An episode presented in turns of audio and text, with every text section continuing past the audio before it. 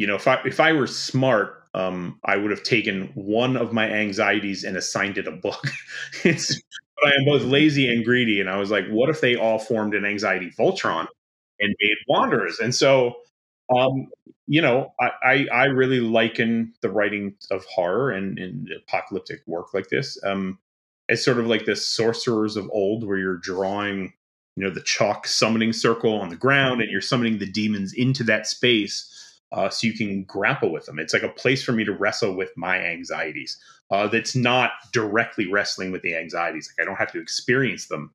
Uh, I just am doing it by proxy, and uh, it feels like a way to to deal with it in a sense.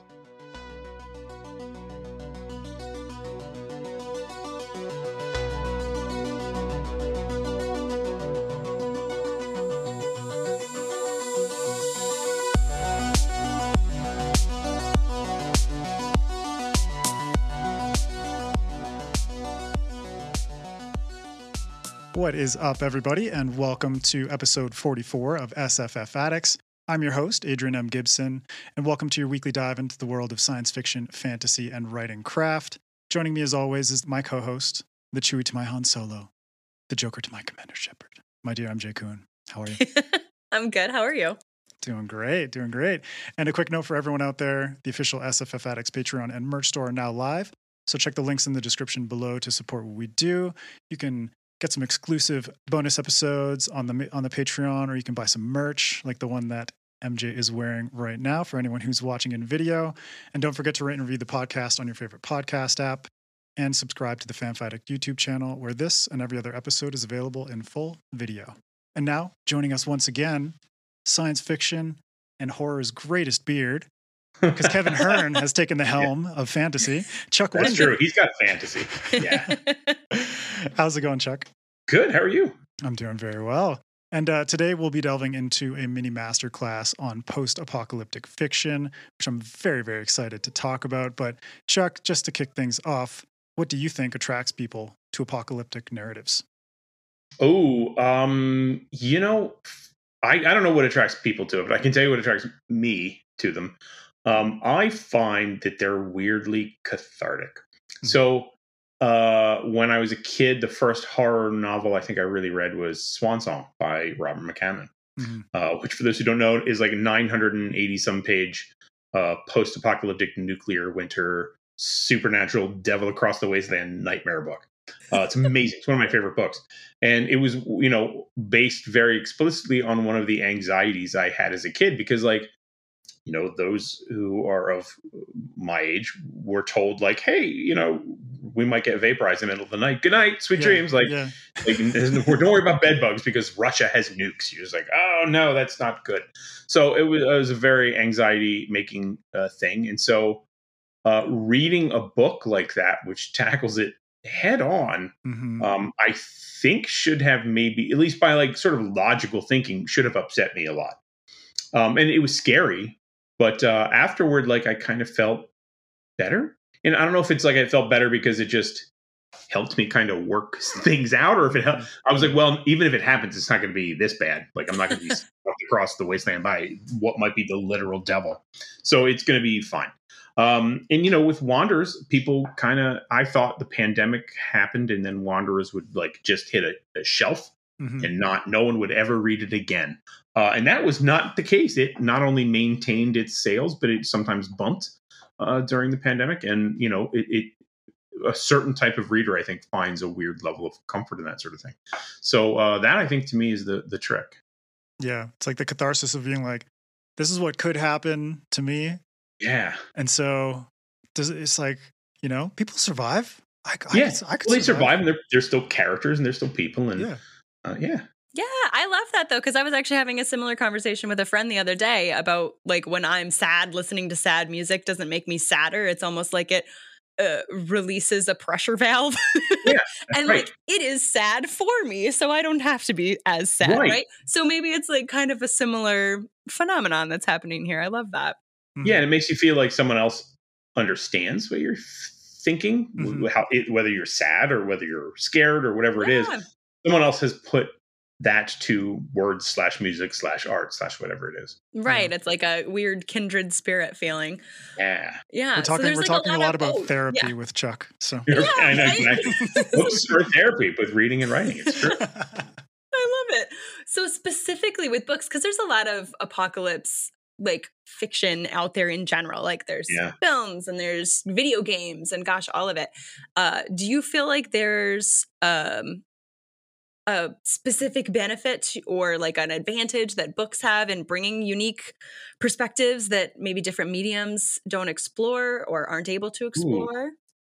Books, I mean, always bring to the table the ability to have a little bit of nuance, right, to the conversation and, and that sort of granularity of interior thought that you don't get with um, films and TV for sure. Yeah. Um, you get a little bit with comics because comics has narration, but um, really books are. I mean, they're they're leggy in, in how the story moves, and that's that's one of their values. I mean, I know there's some people who have conversations about like, well, what is necessary in storytelling, but with books, Right. like you know, you can get away with a lot of things as long as it it works. Um, so you know, in writing Wanderers for me, there was this kind of experience where, you know, if I if I were smart, um, I would have taken one of my anxieties and assigned it a book. But I am both lazy and greedy, and I was like, what if they all formed an anxiety Voltron Yeah. and made Wanderers? And so, um, you know, I, I I really liken the writing of horror and, and apocalyptic work like this um, as sort of like the sorcerers of old, where you're drawing, you know, the chalk summoning circle on the Mhm. ground, and you're summoning the demons into that space. Uh, so you can grapple with them. It's like a place for me to wrestle with my anxieties. Uh, that's not directly wrestling with the anxieties. Like I don't have to experience them. Mhm. Uh, I just am doing it by proxy, and uh, it feels like a way to to deal with it in a sense. And that's why the book is so chunky. That's why the book is so chunky. I have a lot of anxieties, Just a lot of shit to with. a lot of shit to work out. Yeah. And you mentioned uh, you mentioned Swan Song, but Yeah. are there other uh, stories or games or books or uh, movies or TV shows or anything like that within the apocalypse, post-apocalyptic genre that are personal favorites of yours? Um, you know, uh, The Stand, obviously, Last of Us. I mean, these are sort of obvious ones. Um, you know, I always like something weird like Adventure Time because like it's Mm. clearly set after an apocalypse, but you're not quite yes. clear what or why. And Yeah. Um, that's interesting to me. Um, I'm reading a book right now called The Last by Hanna Jameson, which is about um, a guy who's a historian and he's in a Swiss hotel in the, the Alps for a conference. And nuclear war breaks out across the globe and they're cut off. And like most of the people leave the hotel, but some stay behind. And Mhm. there's also a, a murder. And he's like kind of trying to like spend his time in the end of the world solving this murder and it's it's grim but not hopeless it's just a weird it's not it's not really horror um it's definitely kind of a literary slash murder mystery kind of vibe it still has that post-apocalyptic weirdness to it that's like how everything sort of doesn't feel quite right but then how Mhm. some people cleave to normalcy and it's fascinating it's a great book that think it sounds fascinating. That sounds cool. That sounds kind of like um, I read this book by the Strugatsky brothers, who are the ones who wrote uh, Roadside Picnic. right okay and it's called Dead Mountaineers Hotel, and it has Ooh. like a very similar vibe to that, where there's like this very kind of atmospheric vibe of of people up in like a, a mountain hotel and uh, a murder mystery that's going on. Uh, but okay Instead of it's an, like a uh, subgenre all its own. We didn't Yeah. even know. hotel oh i want to write one Right. Yeah, like my Chuck, turn. Why, don't, why aren't you writing one, man? damn it I love it. I love it. So we kind of touched on this a little bit in part one, but um, people have said that Wanderers was like prophetic. Uh, you know, have asked you what your crystal ball is. Um, i get emails so do get do you have your own black swan? No, I'm just kidding. Um, But- yeah, I just use artificial all the chat GPT stuff. I had early access and I was just like, hey, how's the war gonna end? And he's like, let me tell you. this is just- what's going to happen. It's coming gonna for you. Let me outline This this for you. I got you. Right. Oh it's gonna be fungus. oh my god, it's going to be fungus. Watch out. be fun. but like in all seriousness what was it uh, because obviously you you wrote it it came out before the pandemic you must It- have written it several years before the pandemic what what made you want to write an apocalypse novel like do you remember the impetus for the idea Yeah, it was just like again, that had a whole like uh, I have a lot of anxieties, and the apocalypse is a really good framing for that idea. Is it's like how to get the band together. Like, well, an apocalypse will do it. Yeah. Apocalypse will bring all of the things I'm afraid of together in one cauldron Yeah. uh, bubbling over. So Yeah. um, that was really sort of the the thinking behind it. Is it seemed like a good framework for that, and pandemics were themselves one of my anxieties. Like, you know, you're Mhm. They show up like every you know people say like well you're prophetic or whatever but i mean realistically a pandemic happens every 10 years or so we just Mhm. don't think of them in the way that we think of covid because covid was really bad Mhm. Yeah. it's really bad and it also happened on a lot of bad watches so to speak in terms of po- politics and, and who Yeah. was paying attention Exactly. Yeah. and so it was allowed to to get legs and, and run pretty fast. So, um, but they happen like you know swine flu all the way back to Spanish flu, SARS, Yeah. the plague, and Wanderers tries to cover some of that stuff. That like, hey, these things grab hold every once in a while, and you know. Fungus, uh, like a you know, has been one of those things where I'm like, you know, if fungus ever takes hold, we don't have a lot of great ways to deal with it, and that's gonna that's gonna work out in this book. That's gonna be a thing that I'm going that way with it. So, um, yeah, that's that's sort of where where Wanderers went. But the prophetic thing was interesting because, um, you know, people again ask like, well, this, you know, it's it talks about Ukraine, it talks about obviously the fungal side of things, the um, uh, climate change side of things, uh, pandemic, uh, politics Yeah. and uh, all of that was bats and i was like all of that is stuff that was easily seen but the one thing that still freaks me out is that there was a uh, after covid hit there was news that there was an algorithm called blue dot that had predicted it a week before it Oh happened shit. and i was like blue dot because it's called black swan in the book and i was like it's a, two colors But blue Yeah. dots. Are, sh- old. blue dots each shit. color is a bl fronted word I was like, no, no, no. I mean, that was like, yeah, I did this. This is my fault. Very Did sorry. I just birth this into the Yeah. world? yeah. So Adrian hallucinated me. You and then I hallucinated made Blue Dot. it's Yeah. all Adrian's fault. I Yeah. love it. Well, Adrian's Perfect. fault. You were So- to get at it. Okay, so this is getting really meta. So like my hallucination hallucinated a pandemic. Yeah. Yeah. Uh-huh. Okay. Yep. Cool. Yep. And now it's it. real. now it's real. So sorry. real. You're Yeah. welcome, everyone. Yeah. Mushrooms are magic. Yeah. there you go. There you go. yeah, but it's crazy because um, you know, you actually bring it up in in the book, but it's like this whole thing about like antibiotics and antifungals and things like that. Yeah. But it's like I live here in Ecuador and and in the Amazon here in Ecuador, a lot of uh, pharmaceutical companies come to the Amazon to Yeah. look for certain uh, bacteria or certain uh, plants or trees or that kind of Yep. thing to basically synth- synthesize and extract for a potential antibiotic or a potential antifungal. But it's like, Yeah. even though the fight for antibiotics is dreadful, the fight for Yeah. antifungals is even more dreadful. So Even like, more. Oh, fuck. Yeah. And there's no money in it, so they don't really pursue it as well as they should. Yeah. Yeah. And you mentioned how how this genre is good for you to kind of let out your anxieties and everything Yeah. like that. But you brought up earlier about growing up, the the weight of the Cold War and the potentiality of nuclear apocalypse and and Yeah. Russia and the United States kind of just like dumping some bombs on each other and everything going Yeah. going haywire. But you know, I find apocalypses tend to be a really good avenue for uh, building upon societal fears. Um, Yes. In terms of you know grand grand uh, dangers, but then kind of boiling it down into more individual perceptions of that danger, and that's something that your books do really well on multiple Thank fronts. you. But it's like you mentioned, like the Yeah. politics of the book. You mentioned Black Swan, which is an AI. So it's like we got a lot of really big concepts to deal with. But first, we'll talk about the political, cultural climate in America while you were Yeah. writing the book. Yeah. Um, and how that inspired the dynamics we see in Wanderers and Wayward. And because you were obviously writing it in the aftermath of Donald Trump and Well, I was planning it in the rise to Trump. Like I, that's Ooh, when I was like starting to really write the book Yeah. in prior to his election. Because it was still pretty clear that like things were this was bad even if he lost it was well it's like this isn't good Hillary Clinton all of sucks this is too. uncorked yeah so and then he got elected and i was like oh okay Yeah. well here we are Here we are. Yeah. here we are yeah But for you, for you, how was it to kind of like perceive all of that in real time and then um, translate it into something that was functional for Wanderers Yeah. and Wayward? uh, i don't know i just one of those things where i knew like I said, I didn't. uh, Unlike pretty much all of my other books prior to that, I didn't outline it. So I Mm. It's one of those things where I was sort of following my gut chapter to chapter, and I was, you know, I write front to back, um, Mhm. start to finish, uh, in part because I'm not smart enough to do differently.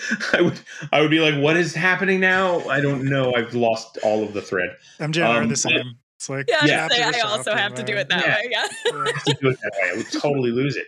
Um, but one of the advantages of doing it that way is it it allows me to experience the rhythm that the reader will also experience. So I can set the tempo and be like, you know what, this is dire. We need a, something funny, or this we need to speed it up a little bit here, slow it down a little bit.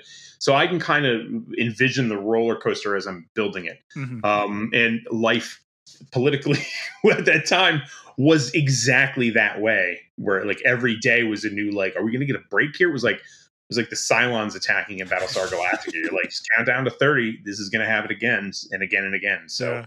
trying to find a catch a breather and find those moments of levity and fun in that time was like sort of, you know, Wanderers is a book that, despite as horrible as a lot of it is, I tried to make it funny and hopeful in the same measure. Like, you know, Hitchhiker's Guide being one of the earliest books that I loved. I'm like, I'm injecting because it's an absurd, insane book that's sort of about some weirdly dark stuff, sort of corporate control and just eradicating a planet. And I'm like. I, I want to seize just a little bit of that, just a tiny bit of that spark uh, to put that in in this work. I love that. I love that. I mean, that's one of the things I really loved about Wanderers and Wayward is that they are, and we talked a little bit about nuance in part one, but they're such Right.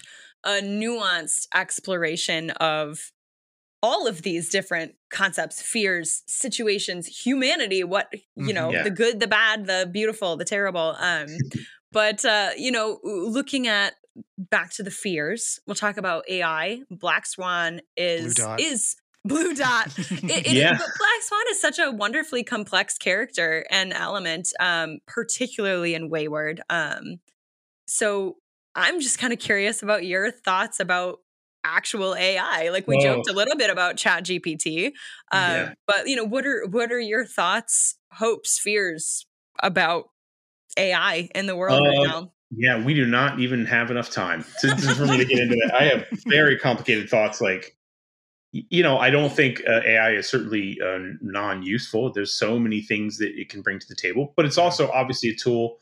And Black Swan is built off of this sort of in principle, especially in the first book, that it can really only do things with what already exists. Like it can't AI as it stands, and possibly ever, because if you know, I don't know if we ever really achieve true sentience and intelligence, Mhm. it can't really create something new because everything it makes is based off of us. Mhm. But I also thought in the second book that's a sort of a fascinating dichotomy because as it gets closer and closer to us and it realizes all it has is us, like does that start to make it mad? Does it start to make it crazy? Like what you know, and even now, like some of the stuff is happening in really fast forward. Just the the the, the leap in availability to the masses and the leap in its capability between the you know a year ago the art it would make would be these like blurry horrible things with a Yeah. thousand fingers It was like now Van, it's it was just like Van Gogh, and now it's like yeah now it's covers of photorealistic actual people with a thousand fingers yeah, but it's gonna figure those fingers out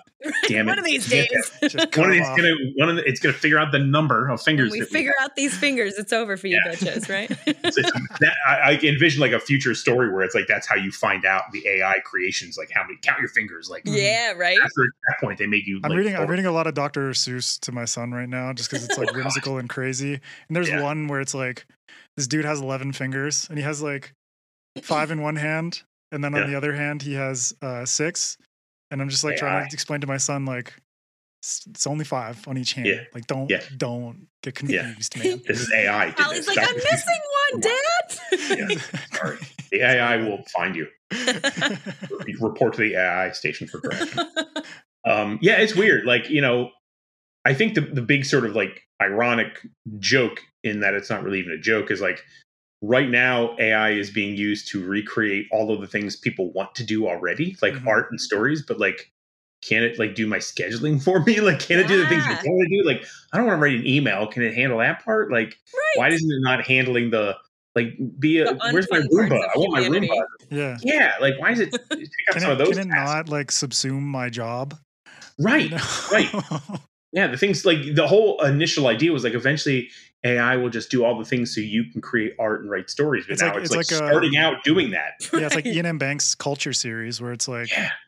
Yeah. you know, this post uh, scarcity um, That's kind of society, but it's like, no, don't just just don't don't throw them into the fucking creative waters because that's where we lurk. That's where we are. that's Get what- out of there. yeah, a little like Yeah. like creative monsters just lurking. Yeah, set it on cancer. Can it cure cancer? Like, Exactly, let it do that exactly. part. We haven't hit that one yet, so do Give that. AI a shot. Yeah, give AI the shot. It's like they even had a there was like a PlayStation game called like Folding at Home, and it was all about helping an algorithm to increase its knowledge of uh, cancer cells spreading. Oh, right, Um, right, right, right. And so it's like, why can't Yeah. we just get AI to do that? Yeah. You know, yeah, Go. find some fucking antifungals for us. yeah, yeah. AI, get on that. I love it. Don't it. steal our jobs. Let's see our I love it. yeah, but also like for for you, you know, living through the the end of the like the tail end of the Cold War and into what became somewhat of like a less uh, apocalyptic um, global scenario. Eh. Yeah. Yeah. Now we're back to the fun times. We're back. Yeah, I was We're gonna back, say baby. Back, baby. we've We're full back. circle. Your Yeah. nuclear fear is hot again.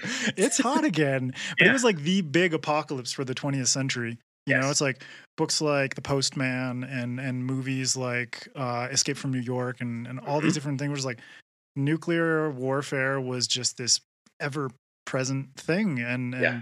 now with the war in Ukraine and with Vladimir Putin and Joe Biden kind of being like, we're gonna just like talk shit to each other and nothing's gonna get solved, and it's just Yeah. Ridiculous. But it's also weird how like there's certain things we don't take as seriously. Like it's happening, but like a lot of people are like it's probably not real because like yeah. Putin knows that it's just kind of like he he still wants his country, he wants the power. So is he really going to fire them? And it's almost like how the UFOs thing are like Mhm. all these UFO reports, and people are like not now. Like we, fine, whatever it is with the UFOs, we have a pandemic. I don't have time to think about UFOs. And they're like, well, it might be extraterrestrial. Like not now. Yeah. Not But then now. there are All this peo- time we've been a lot of- waiting for this. There are so many people who are like, yeah, I'm really into this, but they're like more into it than something like nuclear winter. And it's like, yes, yeah, fucking priorities straight. But do you think, exactly. do you think there's going to be a new uh, resurgence of, of nuclear post apocalyptic fiction? Or what do you think about I that? don't know. That's a good question. Like reading this book, um, the last ha- having that as its focus surprised Mm-hmm. me. I was like, oh, that's a that's a shocker. I didn't expect to see that in this day and age. That, but the Yeah. whole there's like there's an undercurrent to it, similar, I guess, to Wanderers. That it's like, well, did you vote for that guy? Like she never says Mm. Trump, but there's this a lot of this like, did you vote for that guy? Because this is how we got here, and you're like. And other people are like, well, did we really? Because like he's just an idiot and he didn't do this. It was just whoever. Then it's it's so it's that's like this weird undercurrent hmm to the book is the even before where we're at right now with Ukraine and the buildup of nuclear arsenal again. Like she was somewhere keyed into that. Like, hey, Yeah. Trump let something out, or also like stopped paying attention to important things and things Mhm. kind of got away from us. Um, it was sort of an interesting kind of kind of connection there. So maybe maybe we will start to see some of that. I don't know. Yeah. It depends if people want to read, or if publishers decide they want people to read about the horrible things going on. True. Right. Maybe, maybe self pub will, will take the helm. It might that might be the start. Yeah. yeah Yeah. yeah because it's like yeah you're right like uh this author kind of hit a, hit the nail on the head in terms of like all the machinations behind the scenes that sometimes we don't pay attention to but it's like Right. politics is uh is exponential and when it's something as simple as like seemingly simple as like a news story about oh trump decided to uh, back out of the iran nuclear deal it's like okay Yeah. that's just one more step in in the direction Yeah, of like that's a big ripple. nuclear like that that's putting nuclear back in the consciousness of people in a very s- in a Mhm. very subtle way but at the same time it's like that's just showing one one politician's lack of forethought in terms of like what the Right. what the fuck could this cause down the line you yeah. know What, yeah. Exactly. What are the ramifications and the ripple effects? Yeah. yeah yeah And writers, I think, are uniquely um, artists too. Any sort of storyteller or artist is sort of, you know, obviously the thing. Every you know, with with talking about the pro- pro- prophetic nature of something like Wanderers, hmm you know, with science fiction, a lot of people always ask, like, oh, you're predicting the future, predicting the technology of the future. And I think really both horror writers and science fiction writers, and ultimately probably every writer, you're really speaking about the present. And I, so I Mhm. think we're uniquely sort of in that sense that we're talking about in the last piece, plugged into, you know, mycelial networks and stuff. like, I think artists and stuff are plugged into uh, uh, kind of a, a deeper undercurrent of things that we don't consciously necessarily Mhm. grab, but we're we live a lot in our own heads, and so certain things we're we're picking up weird, uh, broken frequencies and and, and transmissions from uh, from re- the reality in which we live, not even from the future. Hmm It's like the detritus of the collective Yes. unconscious. Yeah. just kind of awesome and jetsam. We're just coming feeding together. on it. Yeah, yeah. Just- yeah, like weird algae. we're we're lurking, MJ. We're lurking in the waters. I love That's it. what we do. I'm always wor- lurking. We're like little hippos. Just take a big bite here and there. Yeah. I would Yeah. love to be a little hippo. Great. Um, I'm down with that. so to bring it back to specifically in mycelial thread, we're we're coming back anyway. I wanted to ask you more about mushrooms, um, because I Oh, know yeah. Adrian wants to talk about mushrooms. Um, Adrian always wants to talk about mushrooms. Um, so I'm gonna set you up for some some mushroom talk. Um, Mushroom you talked right. a little bit about um, your decision to choose a fungal-borne disease because you know you were kind of picking up on again that information that's existing in society now that like man, we might not have a great response to that. Yeah. Um, Yeah. was that the the entire reason? Like, what what was? Do you, do you also have a fascination with mushrooms, like our friend Adrian? A little bit, yeah. I mean, they're they're you know obviously both from the hallucinogenic component to the consumption as food to the just the the weird beauty in your yard and what they Mhm. do and the fruiting bodies, but how that's really only like the flower and there's so much going on uh, beneath the surface. Um, and then with how that ties into climate change and how you know the Last of Us is playing with it now, but Wanderers played with it a little bit too. The, Mhm. the idea that this is going to get weirder before it gets you know stable, if, if it really gets stable. Um, it's just they're just a fascinating because they're really poorly understood. Yeah. Um, and I I think it's only recently you're starting in the last like few decades you're starting to see more and more attention being paid to like, hey, what what is this? like, what is this stuff? What are these what is these funny things in my yard? Like, should I be? Is this a thing we should be thinking about? And it's like, yeah, Yeah. probably in, in all of the ways uh, possible. Even like, you know, our dog is on a drug called Atopica, which is a, a from a mycotoxin Mhm. it, it's specifically designed you know by the fungus to, to combat y- you know an unholy host of intruders to itself and so Mhm. you distill that down to a drug and give it to your dog so they stop licking their ass so it's like a- there's a weird chain of events that go from well you know one to the other but a To z butts. is a, a janky journey Yeah, but it's so cool because there's there's just a range of of um possibilities for what fungi can do. It's like, Yeah. you know, they can help your dog with an itchy butt or they can, you know, there's a there's a mycologist in Canada called Paul Stamets and oh yes yeah like he, he Yeah. does a lot about uh, myco remediation and um, you know mycelium as like building material. So there's like you can make bricks out of mycelium, or you Yeah. can use myco remediation to clean up oil spills. Like there's even a Yeah. there's even a fungi in the Amazon that is basically has developed over over however many you know centuries or whatever to literally consume and break down petroleum yeah So- oh, yes yeah, I've heard about Yeah. that. Yeah. So it's like they can- they can like break down plastic and and you know we can hopefully use it in the seas to to break down these microplastics and have them be consumed by the Mhm. fungi and take that all that shit out of the water it's like Yeah. Fungus are- can save us Yeah. if we let it yeah That's Paul Stamets kind of kind of shtick is like mushrooms are gonna save the world.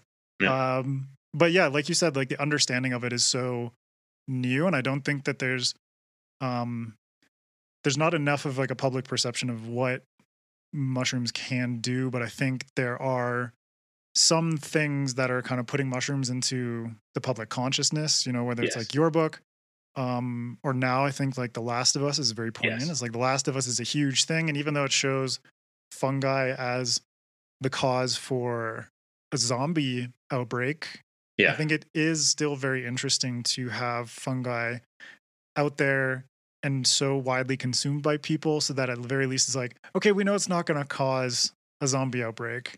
Right. Um, but what else can mushrooms Do do? we know that though, Do you know that? Adrian? Do we know that? Not in humans. Cordy- cordyceps can affect certain bugs. yeah, and- like the and insect- ants, right? Yeah, but yeah, I I love saw that it really. It seems like it self-regulates. It knows not to take all of them.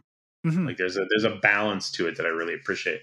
Yeah. Um, it's why I like like Je- the work of Jeff Vandermeer in terms of Yeah. his what he deals with with fungus is that even when he sort of gets into the horror of it, it's an alien horror, not a horror horror. Like I, I obviously love The Last of Us, but it's not doing a lot with fungus in terms of like how beautiful and weird it is. Yes. It mostly just kind of uses them as a zombie analog with a few Mhm. painted on kind of like details. Mhm. Visually, it's fantastic. Um, but I, I could see, you know, more like going deeper. And Vandermeer goes like goes weird. He is he is all weird. And fungus is so weird. It's it's like a match made in, in heaven. yeah, it's like a new weird author talking about Yes. something weird. Vandermeer is one of my biggest influences, and and Yeah. yeah, it's like the the beauty of it in terms of, um, there's like a sublime nature to to fungi in terms of what we lack in understanding, but also in terms Yes. of like the inherent beauty that we can see in it. Yes. Um, and then at the same time, you know, there is horror there, but then humans have horror too. It's like, oh God, yeah. yeah, we have probably more horror than anything that exists. And we the have a creative horror of, of mushrooms is like not horror to the mushrooms. Exactly. You know what I mean? It's like it's just horror because we don't get it and it's weird. Yeah. But Yeah. I'm just decomposing, man. That's all. I'm yeah, doing. it doesn't want to. Yeah, I'm I'm just decomposing. I'm just talking, talking to my my mycelial friends and decomposing. Yeah.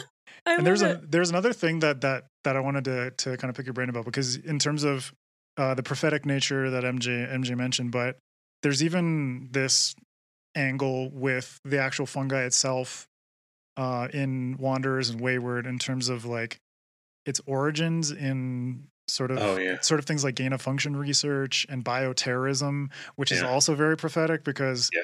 gain of function research became a very big thing during COVID, and bioterrorism is always an ever present threat that people don't really think about that much.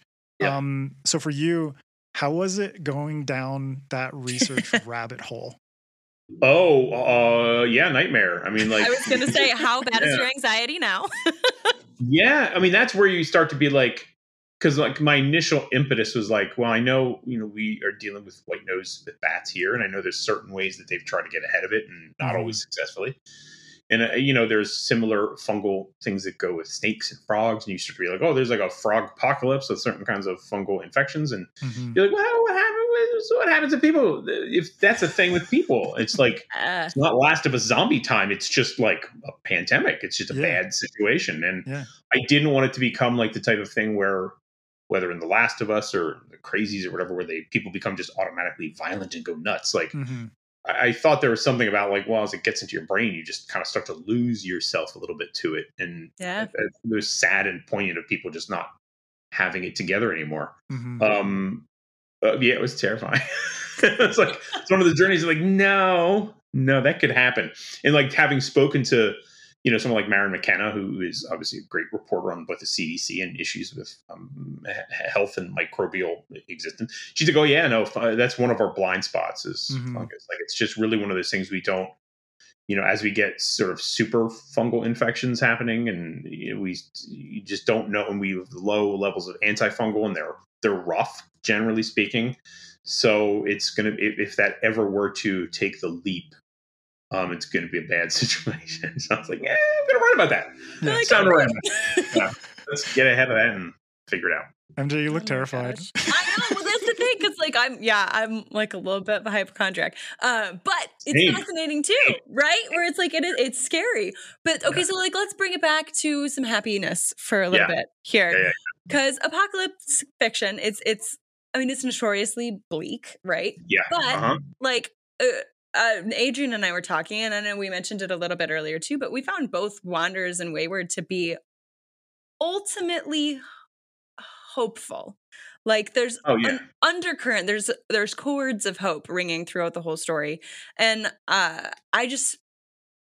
I'm assuming that was very intentional. I, I really Yes. enjoyed how um, you know, we talked a little bit a minute ago about, you know, humans have, you know, the evil and, and awful Yeah. in them. But there were so many parts in Wanderers and Wayward where we see the beautiful in humans or just you know when society collapses not everyone is immediately gonna you know grab their you know machine guns and go mad max right we're gonna Well, that's have exactly it. Most don't.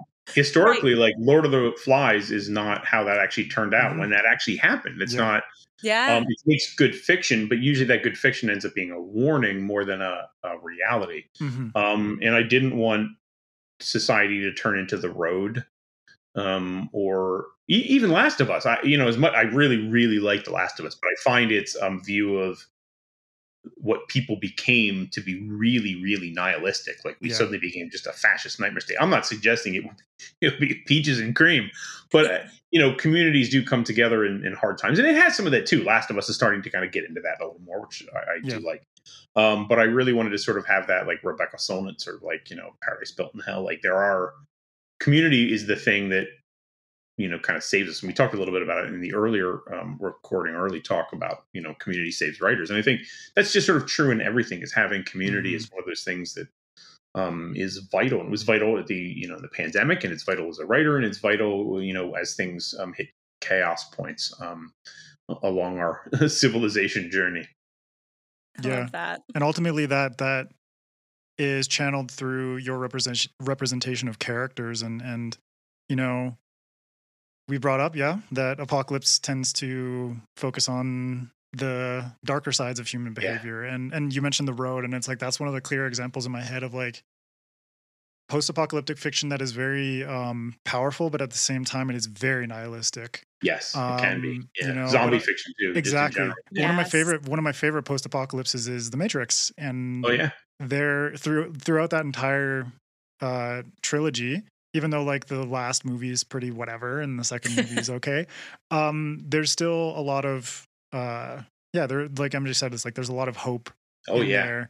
and i think hope is that kind of thing that when it comes through character um it, it really helps to let readers understand human nature a little bit better when not everyone just resorts to animal behavior and decides to Yes. fucking decapitate each other and, and just become Right. like bandits and, and, and all that kind of thing. But um, I think you balanced your characters with really complex, nuanced behavior and, and something that MJ brought up uh, earlier in terms of um, people doing beautiful things, even though Yeah. it, it might not be intentional or even though it might not be uh, a massive thing, but something beautiful that shows you humans can be positive and humans can come together in the face of all this all this horrific Well, that's the uh, whole Station. Eleven thing, right? What Exactly. like survival is not enough. It's, it's about art and theater Yeah. and radio. I mean, it's like trying to rebuild, not just like I need food, but like there's a reason I, I want to stay in the Mhm. world, and it's the it's all of these things that people make, and it's the community that we find. exactly Yeah, absolutely. and for you when you were writing wanderers and wayward how did you approach the character portrayals uh, and at the same time what advice would you give for authors who are writing in this apocalypse genre in creating believable characters that don't necessarily tread that more tropey uh, line that a lot of apocalypse fiction does Yeah, like I I try to. I mean, I don't worry about crossing over into tropes, but I don't. I dur- certainly don't try to aim for them. Mhm. Um, with Wanderers specifically, I mean, and it leads into Wayward because it's largely the same characters. Um, I approached it like strategically. Like I knew I had. It's one of the times where I had the world and the idea and the situation first. Mhm. It's like, well, I know that I want to to view this this story and this world from a variety of angles. I don't want it to just be a Michael Crichton. Well, here's the scientist who knows Mhm. stuff, and I don't want it to just be the Stephen King. Well, here's the the small town character who is just trying to survive. Yeah. Like I want all of that. I, I kind of want to get into the you know all of the possible angles, and that's sort of the absurdity of the the you know Douglas Adams type of character. Like Pete Corley is both a little bit of a Stephen King character and a Douglas Adams character. I mean, and ultimately, hopefully, like a character of mine too. Like he feels like a very very me character. Um, so for me, I, I sort of designed them as these like kind of additional viewpoints and these additional pathways into a narrative um, that allowed me to, of course, then it becomes interesting drama as these characters Mhm. who from different uh, backgrounds and different understandings and POVs who they come together and they sometimes work together and sometimes don't easily work together and um, you know, how do they deal with each other as, this entire situation is unfolding? So um, it was for me very much a, an issue of strategy more than anything else, and then building Mhm. those characters out of that and making real people uh, in them, and not worrying so much about the like hitting the beats. Like I don't want to just hit the beats. Like I, I find that it's it's one of the reasons why not outlining I think worked for me in this case because I Mhm. let the characters um i always say that plot is soylent green it's made out of people like characters are saying things and doing things and that's what makes plot you know maybe ideally the things they do make sense in pursuit of their their goals and, and Right. trying to overcome their problems um, but as they try to do those things um, they're making plot as they go uh, and that's cool to me and it, it means you don't have to worry so much about the like save the cat style things or the sort of traditional genre beats. Not that you don't want to hit those. Some of those things feel good and satisfying um, when readers are hitting them because it's sending a signal to certain readers like this is the kind of story I'm reading. Right. But then it's also cool to subvert them or simply not worry about them and and just see where the story goes. Yeah, and Pete, Pete Corley is one of my favorite characters as well because it's like Thank you. Yeah. I just had in my head I was like a you know kind of a mix of um oh what's his name um Keith Richards meets like Steven Tyler's personality or that's Steven exactly Steven, it. Steven That's Taylor the Yeah, vibe. name? right. Mhm. yeah, that's the It's vibe. like oh brilliant brilliant Yeah. but i love that it's like you know for anyone out there i don't think this applies to just post-apocalyptic fiction i think this applies to fiction in general is like let your characters breathe and grow Yes. naturally Yeah. and let them let them speak the story Yeah. that that works best for them at that particular moment and it's like you know MJ and I both plot a lot and and and you have plotted in the past, but for Wanderers, it's just like that project spoke to you in a certain way and said, let this happen naturally. Like don't overthink this and Right. and it turned out for the best, you know? Yeah, that's the dream. That's that's when it's working on all cylinders. I love that. I love that. So to close out this really awesome discussion, um, it's been so much fun. It has been, thank I r- thank you for coming on. Um, I am just so curious about. We've talked a lot about the elements of Wanderers and Wayward that we they, we wouldn't want to be real, like.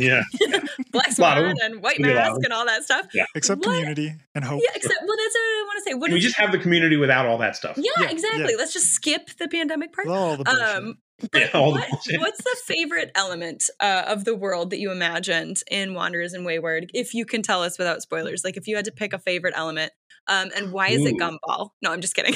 It's definitely Gumball. I fucking love. the love. great thing is Gumball. Gumball exists now. Gumball is in is in all of our pets, all of our good dogs. yes. yeah. Um, he's a very good boy. Um, yeah, that's a good question. Like I, I think it's the the sort of weird communal nature of the flock.